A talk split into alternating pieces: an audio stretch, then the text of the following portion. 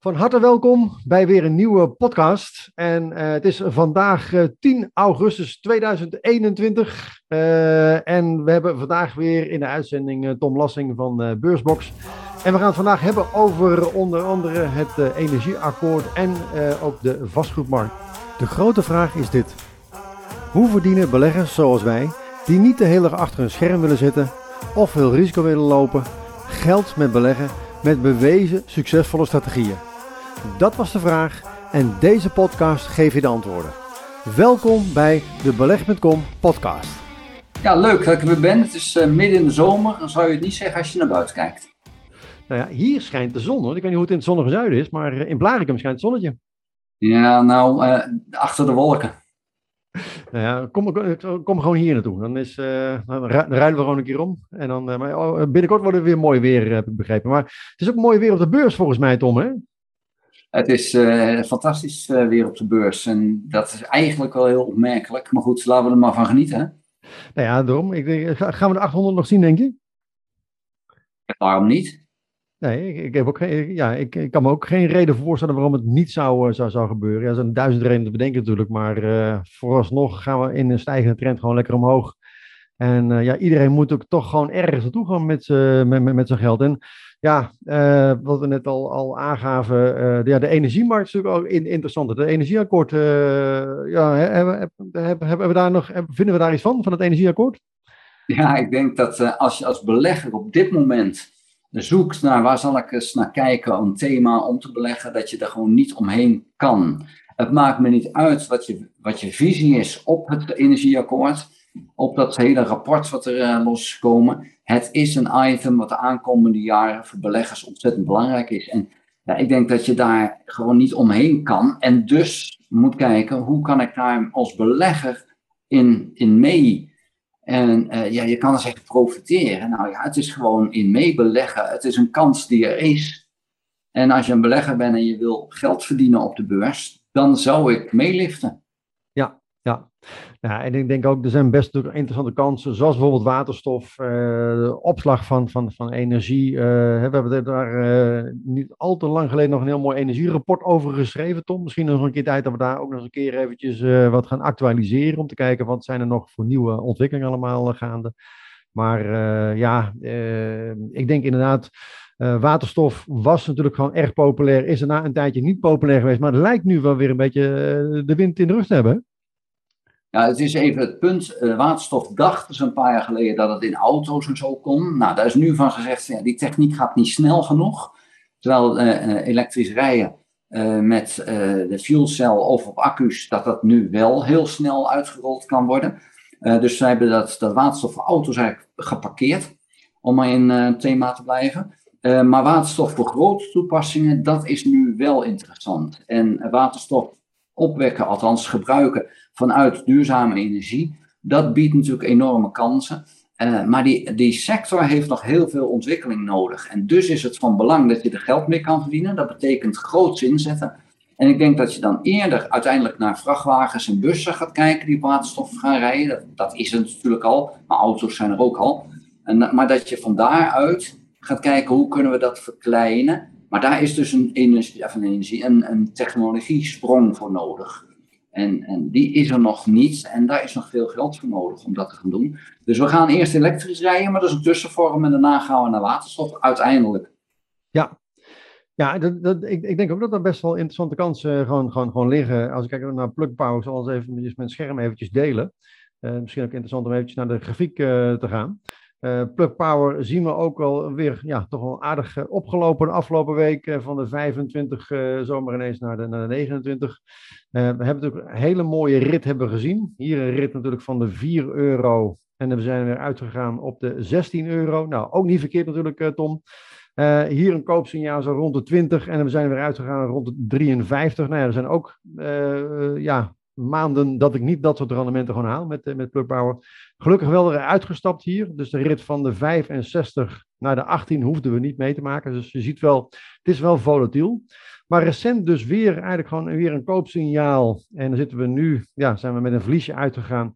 Maar we lijken toch langzaam maar zeker, ja, de, de trend, de lange trend lijkt toch wel, uh, wel opwaarts. ja, die hype is eruit. Dat, dat was eventjes leuk. Uh, dat ging natuurlijk ongelooflijk hard. Het begin van het jaar met de speculatieve aandelen. Daar weet ik alles van. dat is er helemaal uit. Die lucht is weg. En je ziet nu dus dat we op een niveau zitten. Een, stuk hoger niveau als vorig jaar. Maar dat er dus wel een, een, lijkt een stabilisatie plaats te vinden. En van hieruit verder blijft het beurssentiment, dus er kan van alles gebeuren. Maar dit aandeel heeft wat betreft politiek erachter eh, de wind mee.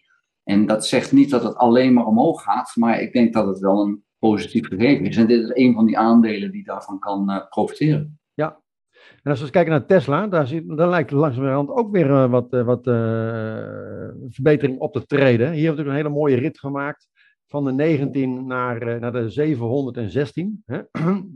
Ja. Nou goed, van de... Nee, ik zag eventjes... Uh, nee, even, er, viel, viel, even een decimaal weg. Uh, van de 111, ja. van de 111 naar de, naar de 700. Dus ja, 700% rendement. Daarna ging het natuurlijk eventjes wat minder. Uh, maar inmiddels, na het koopsignaal op 617, nu ook alweer op de 700. Ja, toch ook alweer een aardig plusje. En de lange trend bij Tesla lijkt nog steeds gewoon opwaarts, hè? Is ook nog steeds opwaarts. Maar het bedrijf gaat gewoon goed. En uh, ik uh, weet nog dat ik rond die 800 aangaf van uh, uitstappen, dit is te gek. Dit, en, en dan heb ik heel wat, wat reacties gehad van mensen van, ah, dit gaat maar door en je ziet het helemaal verkeerd. Maar beurssentiment telt ook. En ik denk dat dit aandeel nog best boven die 800 gaat komen. Dat lijkt me geen probleem op termijn. En je ziet ook die lijn, ik neem even aan, is dat de 50, de MA50, dikke lijn? 62 is het. Twee, sorry? Ja, de, de, de, de 62 uh, uh, MA. Oh, Oké, maar, maar ja, die loopt nog steeds netjes op. En ik zie niet waarom dat heel snel zou veranderen. Ik denk dat Tesla ook um, als bedrijf steeds volwassener wordt. Um, ik denk dat de stijgingen uiteindelijk minder hard gaan. Maar het bedrijf levert geld op. En um, ja, dan gaat ook straks die koers weer gewoon structureel omhoog. En ja, de duizend, als ze niet gaan, uh, gaan splitsen, die komt ook in zicht hoor. Dat is helemaal geen punt, het is alleen tijd. Um, en ja, het is, in het begin was het nog zo dat je kon zeggen, ja, Tesla kon ieder moment failliet gaan. Die tijd hebben ze gehad. En die tijd is nu voorbij. En uh, dat risico is minder geworden. En het wordt nu een steeds degelijker bedrijf. Maar realiseer je ook dat daarmee het speculatie er ook uitgaat. En andere bedrijven dat speculatieve deel op zich gaan nemen. En dit wordt gewoon een koninklijke olie van de elektrisch rijden. En uh, waar koninklijke olie ook ooit een hele grote was waar niemand omheen komt, is het nu ook maar gewoon een aandeeltje. Hè, dat bijna niks meer waard is. Bij spreken, als je het vergelijkt met Apple, Google, uh, Tesla, dan stelt koninklijke olie helemaal niks meer voor tegenwoordig. Nou ja, ik, maar ik denk wel, we moeten gewoon kijken. Tesla heeft natuurlijk gewoon een enorm concurrentievoordeel. Natuurlijk gewoon dat ze zo goedkoop die batterijen kunnen maken. En aangezien natuurlijk een heel grote uh, component van de kostprijs van die auto natuurlijk gewoon die, die, die battery pack is. Ja, op het moment dat je dus heel goedkoop die, die accu's kan kopen, dat je ja, daar veel ervaring mee hebt, uh, goede infrastructuur, goede contacten. Ja, daar gaat natuurlijk gewoon de, de concurrentie niet zo snel mee, uh, mee aan de haal.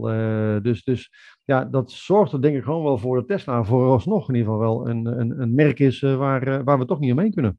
Ja, nou ja, je kan er niet omheen, het is first mover. Maar um, die batterijkost, in, in China gaan ze met andere batterijen al werken. Veel goedkopere batterijen. En die worden niet gemaakt door Tesla, die worden gemaakt door BIT. Build Your Dream. En um, daar gaan hun auto's in China ook mee voorzien. Dat zijn goedkopere accu's op basis van goedkopere metalen. Hebben ongeveer 80% capaciteit. Maar het grappige is dat de huidige batterijen, de lithiumbatterijen van uh, Tesla, die moet je eigenlijk ook op 80% opladen, maar af en toe naar de 100.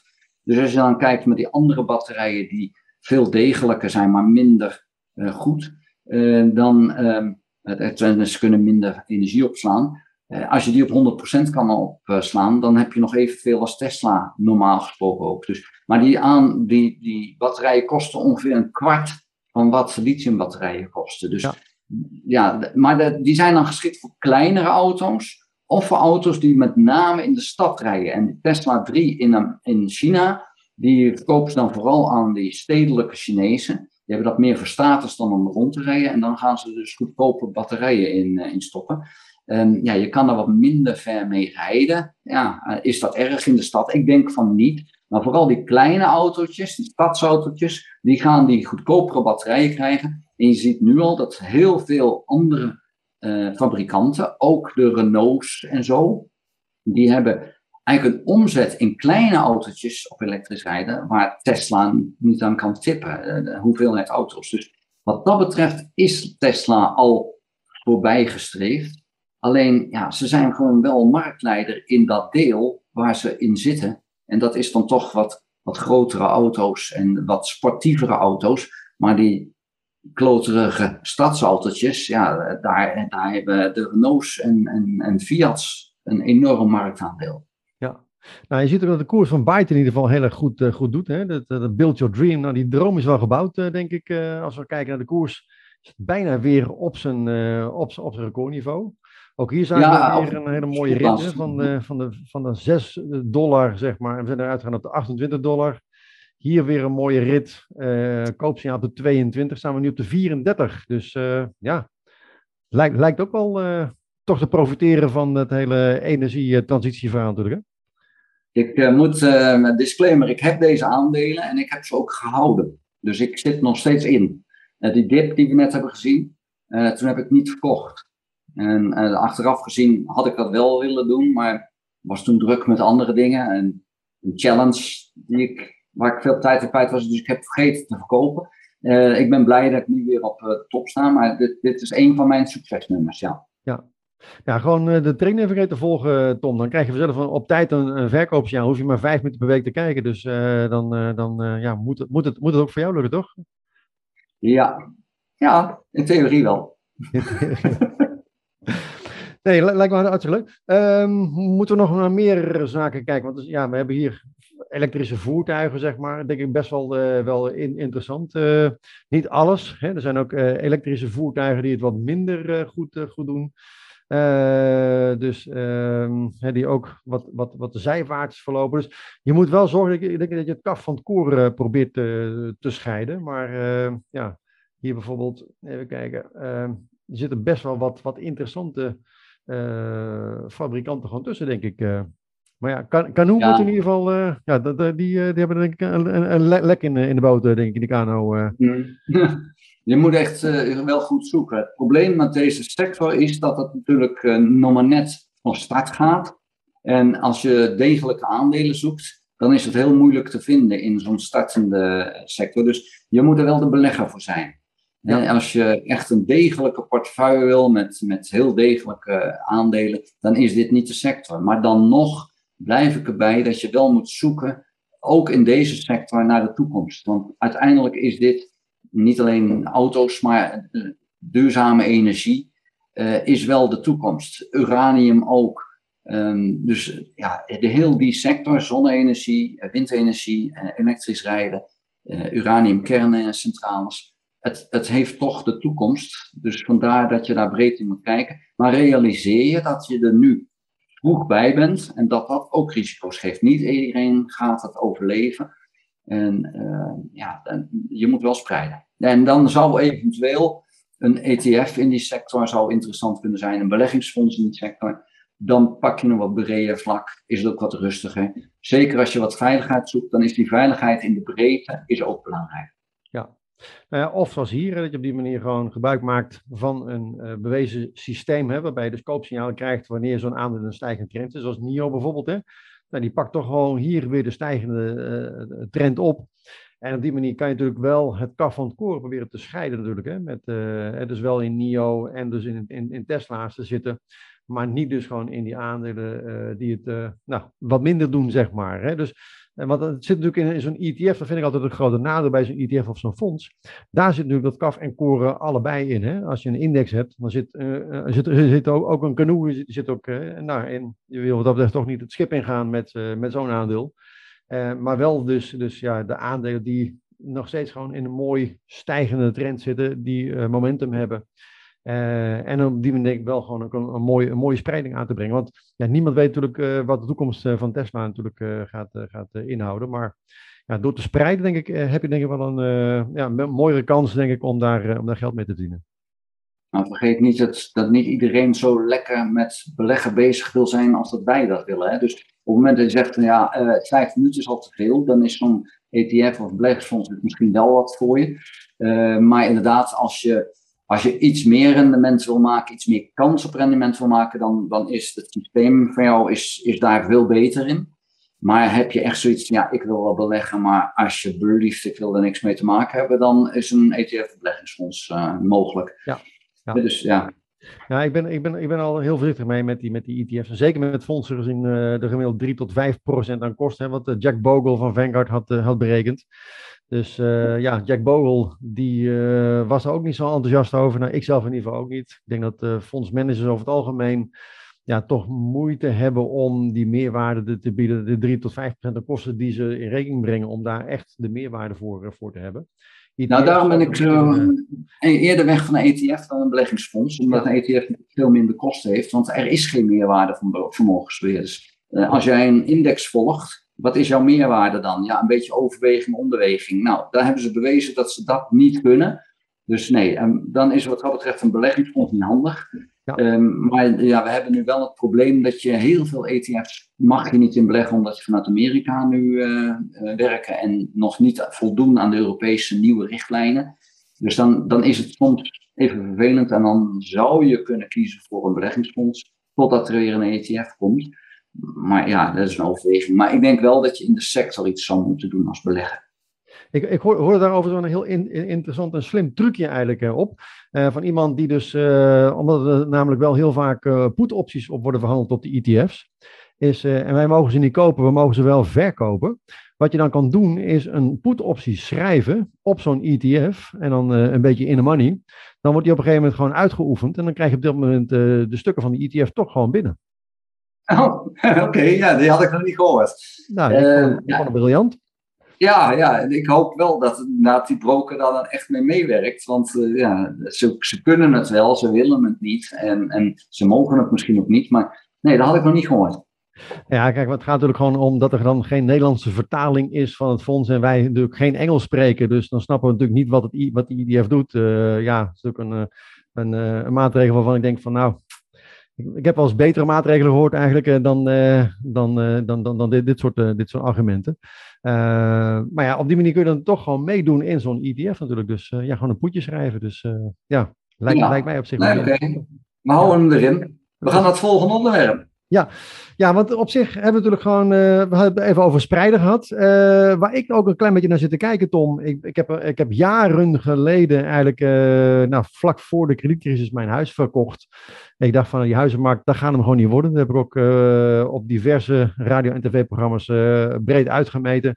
Uh, jammer alleen dat ik daarna niet in 2009, 2010 weer opnieuw een huis heb gekocht en uh, nog steeds ben blijven huren. Maar als ik nu gewoon ga kijken naar de hypotheekrente, eh, Tom, dan begin ik toch langzamerhand wel eens niveaus te zien. Want ik denk van ja, nou maakt het ook niet uit of die aandelenmarkt naar beneden gaat. Ik ga gewoon mijn huis financieren met 20, 30 jaar. En we zitten nu eventjes te kijken bijvoorbeeld naar de hypotheekrente.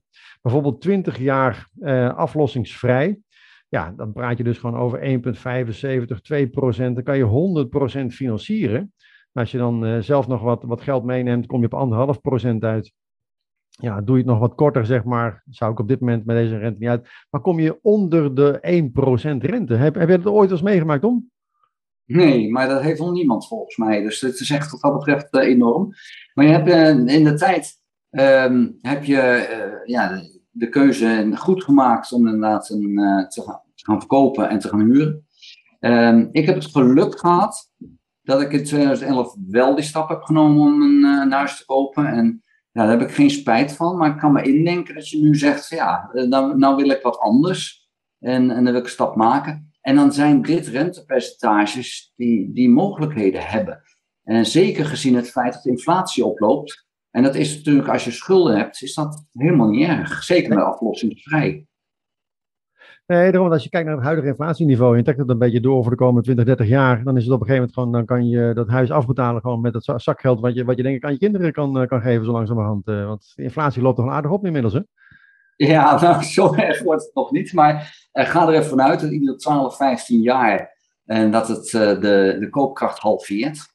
Nou, dat kan je, dat, en bij sommige dingen klopt dat helemaal als een bus. Hè. Kijk naar voetballers, hè, die worden iedere twaalf jaar worden die dubbel zo duur.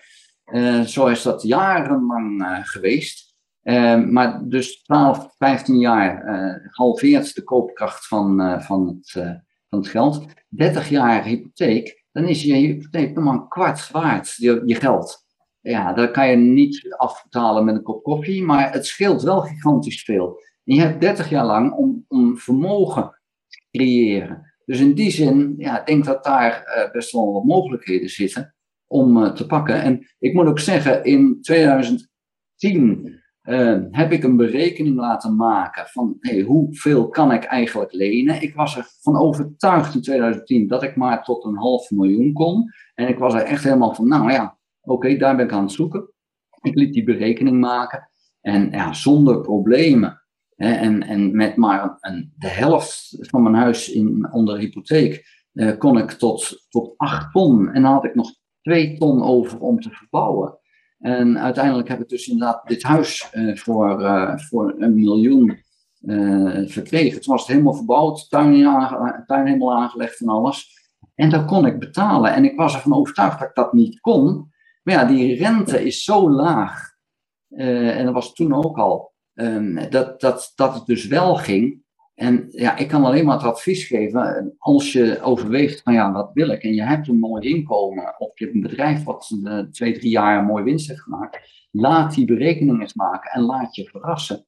En uh, op het moment dat je niet volledig hoeft uh, onder hypotheek, je kan als je een flinke hypotheek nodig hebt, kan je de helft aflossingsvrij. Maar op het moment dat jij maar een half hypotheek nodig hebt, dan kan het volledig aflossingsvrij. Ja, en daar zou ik, zou ik direct voor opteren. Ja, nou dat is gewoon kijken eventjes naar, bijvoorbeeld de houtprijzen, om een beetje een gevoel te krijgen bij die inflatie. Ja, en dan zie je ook wel dat ja, er toch wel iets meer inflatie is dan die 1 of 2 procent die dan uh, officieel wordt gerapporteerd. Hè, houtprijzen overigens wel ietsje teruggezakt natuurlijk. Maar je ziet nog steeds uh, over de afgelopen jaren dat houtprijzen in ieder geval wel zijn opge opgelopen. En dat geldt ook wel voor heel veel uh, zaken. Kijk alleen maar gewoon naar de aandelenbeurs. Dan zie je natuurlijk gewoon oplopende koersen. Uh, huizenprijzen zijn natuurlijk gewoon 12% uh, gestegen, geloof ik, in het afgelopen jaar. Uh, dus ja, mijn idee is dan ook van, stel nou bijvoorbeeld dat ik uh, nou, hier in de buurt bijvoorbeeld een, huis zou willen kopen. Ik zeg van, nou, je gaat rond een miljoen. Nou, uh, moet dan wel iets groter, want in Blarikum met een miljoen dan kwam ik niet echt heel veel ver. Maar als ik rond de 30 kilometer, want volgens mij koop je in Blarikum voor een miljoen alleen maar een parkeergarage of een garage. Dus, dus uh, maar als je echt een huis wil, hè, met een beetje tuin erbij ook, dan uh, nou, hebben we even op Funda een aantal huizen gekeken waar ik misschien dan wel gewoond heb om, uh, bijvoorbeeld in, in, in Woudenberg. Nou, dan zitten we ook gewoon nog onder de miljoen. In Langbroek in, in de buurt van Utrecht ook onder een miljoen. Hebben we flink gelijk een, stukje, een stukje grond erbij van 50.000 vierkante meter. Kom je even gras maaien, Tom, dan nog niet? Ja, nou, het is wel een, een klein tuintje. Je moet wel behelpen dan, hè, met 50.000 vierkante meter. Ja, hoeveel schapen kan je er houden? Duizend? Dat is, dat is toch bijna niks? Nou ja, een, een, een, paar geitjes erbij en schaapjes gewoon voor de kinderen. Die, die oh, vinden dat ook wel leuk, denk ik. Om, uh, dus, ja, uh, maar 20.000 geiten erbij kom je wel. Ja, jawel, nee, maar, op, maar... Op, op, ja, op, op zich misschien wel aardig. En als je dan realiseert, uh, stel, stel je zit er dan op dat moment eventjes in, in, in box 3. Hè, we hadden hier een hele mooie discussie uh, op het forum op mijn.beleggen.com van iemand die er gewoon aangaf van ja, ik ga gewoon die hypotheek aflosvrij nemen. Uh, dan komt hij dus in box 3. Uh, eh, het voordeel daarvan is, en ja, kijk, ik ben geen fiscalist en jij volgens mij ook niet, Tom. dus wat dat betreft, ja, we kunnen hier geen enkele garantie op geven dat het allemaal gewoon klopt. Maar het is in ieder geval een argument van iemand waarvan ik weet dat hij in ieder geval wel wat kennis van zaken heeft. En die zegt, ja, je bespaart daarmee vermogensbelasting, hè, omdat je op die manier je hypotheek dan in box 3 zet. Uh, je bespaart daarmee je eigen woningforfait. Uh, en uh, ja, op deze manier kun je dus interessant, zou het interessant kunnen zijn om het in box 3 te doen. ben je wat flexibeler, kun je aflosvrij. Nou, stel dat je dan een miljoen hypotheek nodig hebt. En dan zou je met, nou ja, zeg even die, die 2% uh, uh, aan rente, dan zou je dus zo rond de 20.000 euro per uh, maand uh, of per jaar zitten aan, rente. Uh, dus ja, als we 20.000 euro delen door 12 maanden, dan komen we dus uit op 1600 euro aan, aan rentelasten. Nou, dat is aflosvrij. Ja, dan volgens mij, als je hier in de buurt iets wil huren, dan, dan, dan ben je niet heel veel goedkoper uit. En dan heb je het wel over een, een boerderij met 50.000 vierkante meter, Tom. Ja, ja, ja ik, heb, ik heb dan een boerderij met 4000 vierkante meter. Dus dat, uh, kan ik in ieder geval Het is niet helemaal vergelijkbaar, maar wel redelijk. Realiseer je wel dat het niet alleen bij die hypotheekrente blijft. het grasmaaien, we hebben het net al even genoemd, daar heb je wel een echte grasmaaier voor nodig. En die kost je ook een paar mil.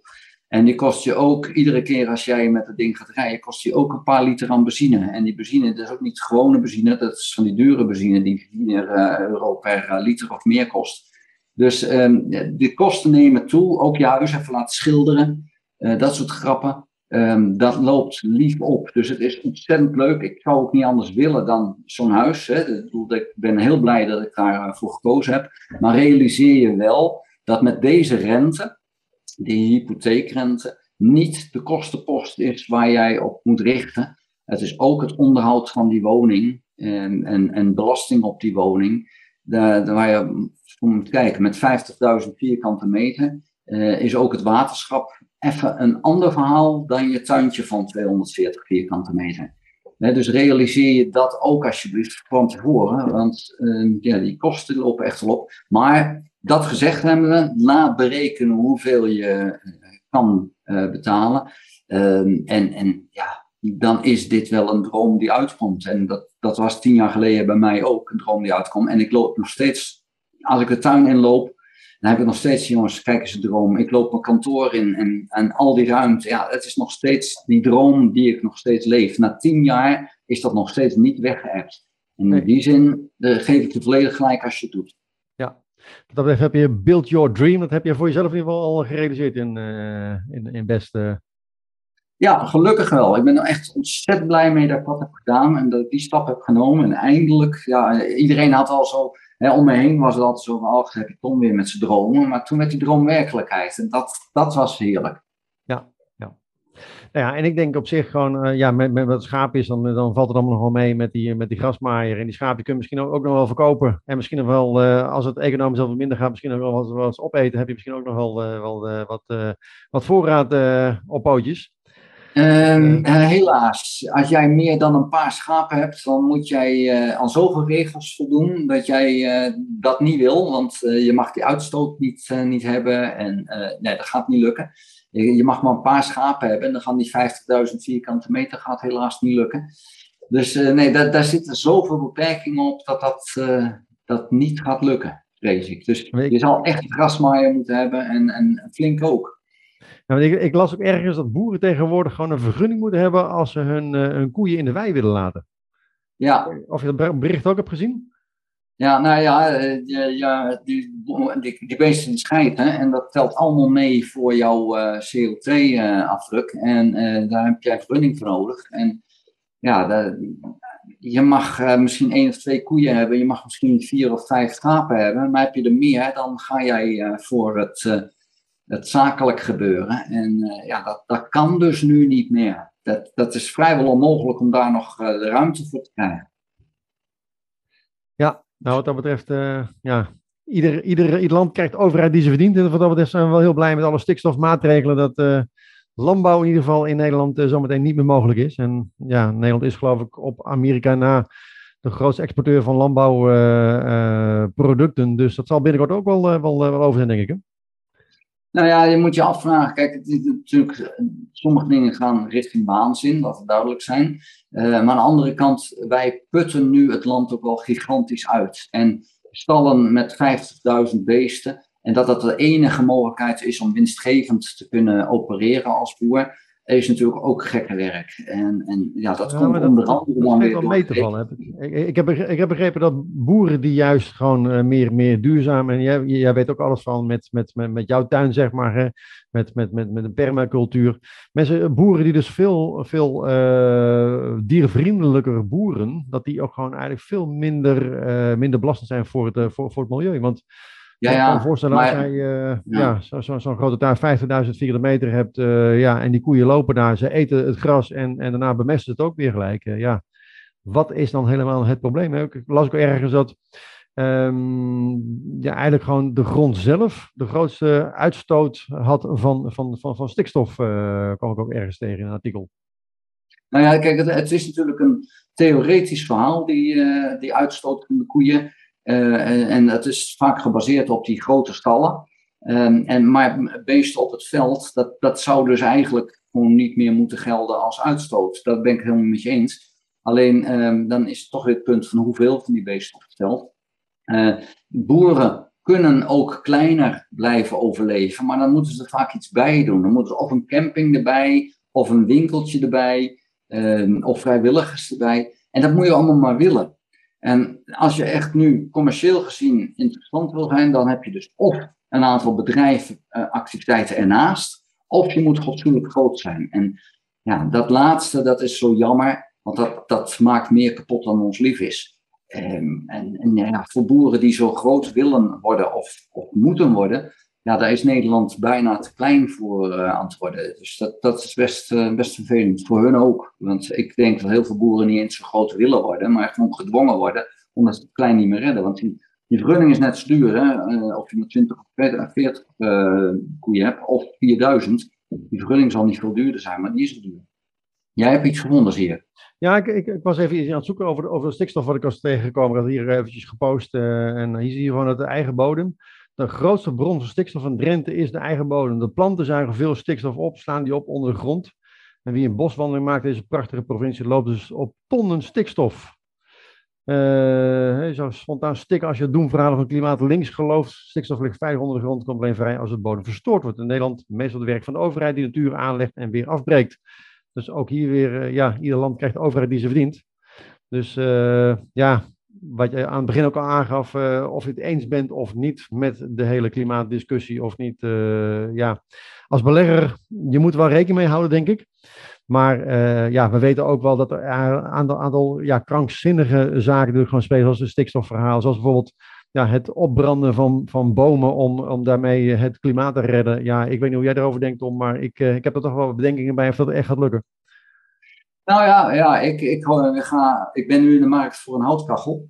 Uh, omdat ik gas eraf wil gooien. Um, want naar mijn, uh, in mijn optiek is het zo dat als je een boom verbrandt voor warmte, dat is een kort cyclus. Die boom is gegroeid, heeft die stikstof vastgelegd en ik gooi hem weer in en dan komt het weer vrij. Terwijl als wij benzine creëren, althans olie uit de grond halen, dat is miljoenen jaren geleden vastgelegd. En dat zou eigenlijk vastgelegd moeten blijven, want toen dat vastgelegd werd, was de, de hele atmosfeer van een andere samenstelling. Er waren nog geen mensen. En dat is niet voor niks dat er nog geen mensen waren, want die zouden niet kunnen leven in die atmosfeer. Dus wat wij nu gaan creëren door die olie op te branden, is een atmosfeer waarin wij niet kunnen overleven. Nou, dat zien we nu gebeuren. De wereld, uh, de aarde, die geeft al aan van dit, dit pik ik niet langer. Uh, en dus moet je niet die langcyclische zooi gebruiken maar dat kwartcyclus, en dat kan wel, alleen uh, je moet het wel schoon houden. En uh, dat is met de kachel ook. Als ik zo'n kachel gewoon, hè, als barbecue, dat is niet schoon. Dus je moet dan eigenlijk gaan kijken naar een super schone kachel. En dan nog is die veel meer uitstoot, hè, voor wat betreft fijnstof, als dat, uh, dat gas nu geeft. Alleen ja, de CO2-afdruk is anders. En ja, het blijft natuurlijk vervelend. De mens is een plaag voor de wereld. En dat blijft. En, ben, ik, ik, ik, weet niet of ik het daar helemaal mee eens ben. Dat klinkt, klinkt wat dat betreft wel heel erg als een uh, linkse, linkse rakker op dit moment, uh, Tom, uh, over, over, over het klimaat. maar ik, ja, ik, de hele discussie over CO2, we weten dat 80% van, van, van de lucht natuurlijk gewoon bestaat uit, uit stikstof. we weten ook gewoon dat 20% bestaat uit, uit edelgas. We weten dat ja, ongeveer een half procent of zo is maar iets, iets, iets van CO2. Uh, dus ja, of we daar nu echt het hele klimaat uh, mee om zeep helpen. Uh, we weten dat het klimaat verandert. Hè? Dat verandert altijd. Hè? We hebben ijstijden gehad. de ijskappen op, op de Zuidpool was, die waren ook al een keer gesmolten. Er is zelfs, zijn sporen gevonden op de Noordpool van landbouwactiviteiten. Dus ja, je kunt je afvragen of wij daar nu echt een bijdrage aan hebben geleverd of, of niet. Maar goed, ik denk wel, terug, terug naar de discussie van, van uh, de plannen liggen er. En als belegger kun je daar natuurlijk wel uh, iets mee. En, en moet je denk ik voor jezelf ook gewoon gaan, gaan, gaan kiezen om, om te kijken van met, met welke ontwikkeling zou ik dan wel. En ja, wat, wat, wat, zijn, wat zijn wat jou betreft de, me, de meest interessante ontwikkelingen daar, daar Tom? Nou, ik, ik, wil in ieder geval even, dat, ik ben die linkse rakker natuurlijk, hè, een linkse rakker in een groot huis. maar die, die, dat onderzoek wat nu gepubliceerd is. Ik heb het nog niet kunnen lezen. Dat, dat is even iets te veel. 16.000 pagina's geloof ik. Dus dat, dat doe je even over. Ehm, maar dat Um, daar zou jij het misschien niet mee eens zijn, maar het is wel een degelijk onderzoek waar ze jaren mee bezig zijn geweest. Het is altijd zo dat er wetenschappers zijn die het er niet mee eens zullen zijn. Als je zoekt naar iemand die het er niet mee eens is, ga je altijd vinden. Als de meerderheid uh, in zo'n jarenlange uh, onderzoek uh, van mening is dat, dat iets zo zou kunnen zijn, dan ga ik er wel van uit, dat is mijn insteek, dat ze dan wel redelijk gelijk zullen hebben. En dan nog blijft altijd een marge van fout, maar ik denk dat er wel degelijk duidelijk is dat er een, eh, een invloed is. Het punt is de snelheid waarmee het verandert. En dat is iets waar, uh, waar we alert op moeten zijn. Waar zullen wij als beleggers naar moeten kijken? Nou, die verandering van klimaat, die snelheid, die betekent uh, dat we uh, op andere plekken dan nu uh, drinkwater nodig hebben. Dus ook drinkwater wordt een item waar je naar kan kijken. Betekent ook dat je alert moet zijn op, bijvoorbeeld, we zien nu Californië, Arizona, daar verdroogt het gigantisch snel. Dat ligt aan twee dingen. Het ligt aan verandering van het klimaat, omdat de weersbeelden veranderen. Maar het ligt ook aan het feit dat ze veel te veel water uit de grond pompen. En um, ook dan geldt, van, ja, daar kan je dus eigenlijk niet meer wonen. Dus er komt een een beweging op gang van mensen die daar wegtrekken. Dat betekent dus ook dat je uh, huizen, bouwen, dat soort zaken. Uh, in Amerika, maar het geldt ook straks voor Europa. Spanje verhoogt ook als een gek. Uh, dat, dat je dus ook qua infrastructuur en bouwen, dat kan ook interessant worden. Dus kijk niet alleen maar naar de energie, maar kijk breder, omdat er veel gaat gebeuren. En, en het maakt niet uit wat je visie is. De realiteit is dat mensen zullen gaan verhuizen, omdat bepaalde streken zullen heel interessant worden en bepaalde streken zullen veel te droog worden of, of te warm. Uh, en dan trek je daar toch uiteindelijk weg, je wil of niet. Uh, je kan heel voldoende airco, maar als je de benzine niet kan betalen, waarmee, of de benzine, de elektriciteit niet kan betalen, waarmee die airco aangedreven wordt, dan is het op een gegeven moment niet meer leuk om daar te wonen. En dan is het toch zo van, nou, we gaan even op vakantie en dan vervolgens blijf je daar. Zo ben ik ook in Brabant gekomen. Ging op vakantie en ben gebleven. Zeg, volgens mij uh, zijn we een beetje aan de afrondende fase gekomen. Want ik zie dat we wel een tijd, tijdje al in gesprek zijn. Volgens mij kunnen we sowieso nog wel een paar uur aan vastbreiden. Maar uh, ja, ik weet niet of jij nog enkele laatste woorden hebt van, van, van, voor, de, de, luisteraars en de kijkers van, eh, van, van deze podcast uh, op dit moment. wat, wat zou je ze nog willen meegeven? Ik wil ze meegeven, als je nog geen belegger bent, begin met beleggen. En mijn eerste tip is, ieder inkomen wat je binnenhaalt, 10% haal je ervan af en daarmee ga je beleggen. Dat is de tip waarmee ik uh, je wil uh, laten starten. En dat die 10% gaat daar wat mee doen. En daar hebben we het nu over gehad. Maar dat is de eerste start voor beleggen. 10% van je inkomen eraf halen. De rest leef je van. En dat wil ik zo meegeven als, ja. als algemene tip. En dan denk ik gewoon, ga vooral ook gewoon doen wat je gewoon leuk vindt. Hè. Dus ga beleggen in dingen die je interessant vindt. Bijvoorbeeld, hè, ik vind die elektrische auto's wel, wel interessant iets. Ik vind die duurzame energietransitie ook interessant. Uh, en ja, op die manier ga je er verder in verdiepen, kom je interessante dingen tegen. En uh, ja, voor je het weet, uh, ga je het heel erg leuk vinden. Dus ik kan iedereen inderdaad gewoon van harte aanraden om ermee aan de slag te gaan. Als je elke keer gewoon 10% van je, van je inkomen ook gaat beleggen, dan merk je op een gegeven moment dat ook niet meer, raak je eraan gewend. En dan koop je in plaats van, uh, van uh, want we gaan toch niet meer uh, drie keer per jaar op vakantie tegenwoordig, tenzij je ja, door allerlei wattenstaafjes in je neus en dergelijke. Dus wat dat betreft, ga gewoon ook aan de slag, investeer in jezelf. ga aan de slag met het verdiepen in de materie, ga beleggen. koop een mooi huis waar je van kunt genieten. En zeker met de huidige hypotheekrente denk ik toch wel iets om, om te overwegen, denk ik. dus Tom, mag ik jou in ieder geval ontzettend bedanken voor, wat mij betreft, in ieder geval weer een heel leuk, leuk gesprek. En. Uh, ja, wat mij betreft doen, doen, doen we het gewoon nog, nog, een keer, nog een keer vaker. Nou ja, gewoon binnenkort iedere week. Gaan we doen. Gaan we doen. Hey, dankjewel Tom. Hallo. Hallo. Hoi. hoi. hoi. Wil je meer weten over beleggen? Bestel dan jouw kopie van mijn boek in 10 stappen succesvol beleggen. Of meld je aan voor de gratis online training op www.beleggen.com in mijn boek en training ontdek je stap voor stap hoe wij bewezen succesvolle strategieën gebruiken om geld te verdienen op de beurs.